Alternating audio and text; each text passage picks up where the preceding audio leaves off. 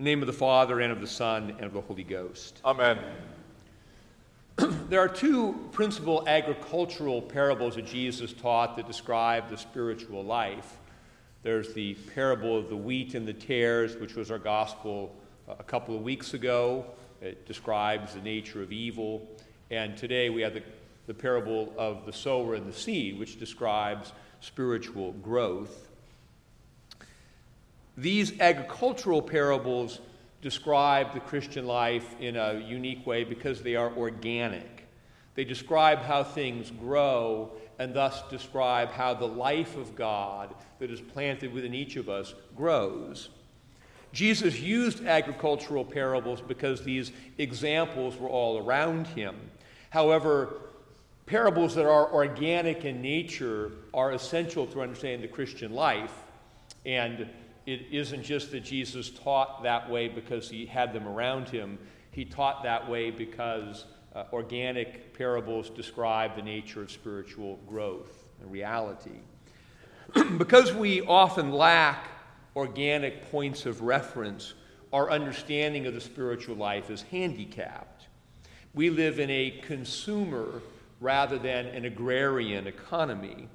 Thus, we tend just to imbibe as we live in the culture around us, we tend to think of the spiritual life in consumer terms.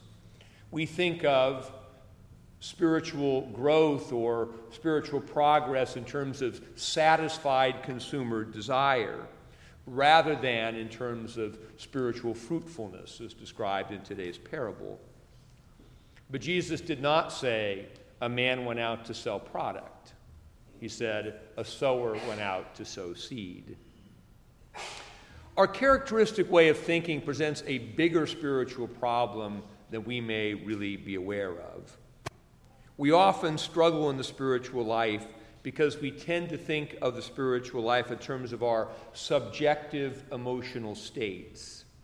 And we tend to focus on very short term horizons as a result.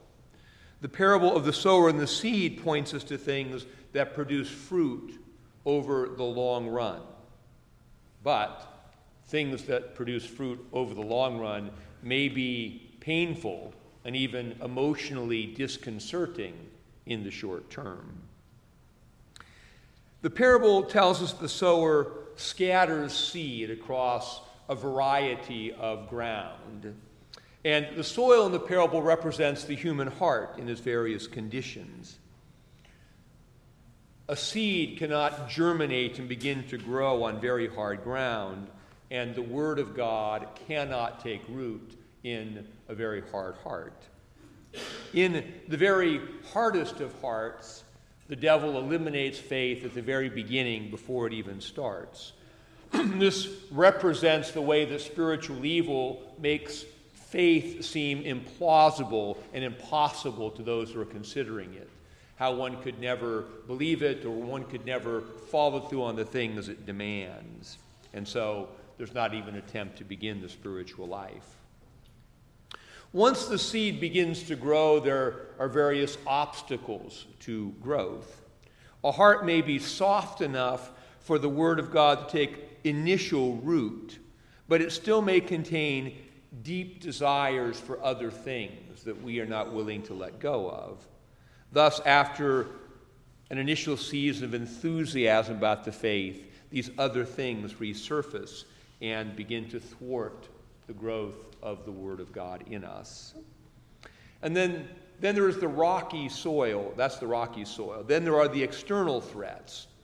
Just as thorns and weeds compete with good seed for space to grow and for the nutrients the ground provides, so the life of God in us competes with various other things that claim our affection. And when they, the Word of God competes unsuccessfully our growth is thwarted there as well. In these three categories that Jesus gives us, we can identify what we call, or what is called historically, the enemies of the soul the world, the flesh, and the devil. The world refers to the external temptations that draw us away from God, the things that become idols in our lives. In the parable, this is represented by the thorns. The flesh refers to our disordered internal desires, the part of us that is drawn to all the things that the world offers us. This is represented in the parable by the seed on the rocky soil. And Jesus identifies the devil by name. He is the bird that snatches the seed away. This highlights the fact that the devil is not really interested in temptation per se. The devil is interested in temptation only in as much as he can use it to undermine our faith. and these three enemies conspire. The external lures play on our internal desires, and the devil is the cheerleader before, and then once we give in, he is the tempter and the accuser afterwards to make us feel guilty, ashamed, afraid, and condemned. The first step in the spiritual battle is to be aware that these enemies are present and active in our lives. And here we can contrast uh, the horticultural and the consumer models. As consumers, we tend to think that we should get what we want. Religion then can become a means of enlisting God's help to get the things that we want. And if God does not give us the things that we want, this can become a ground of our complaint against God.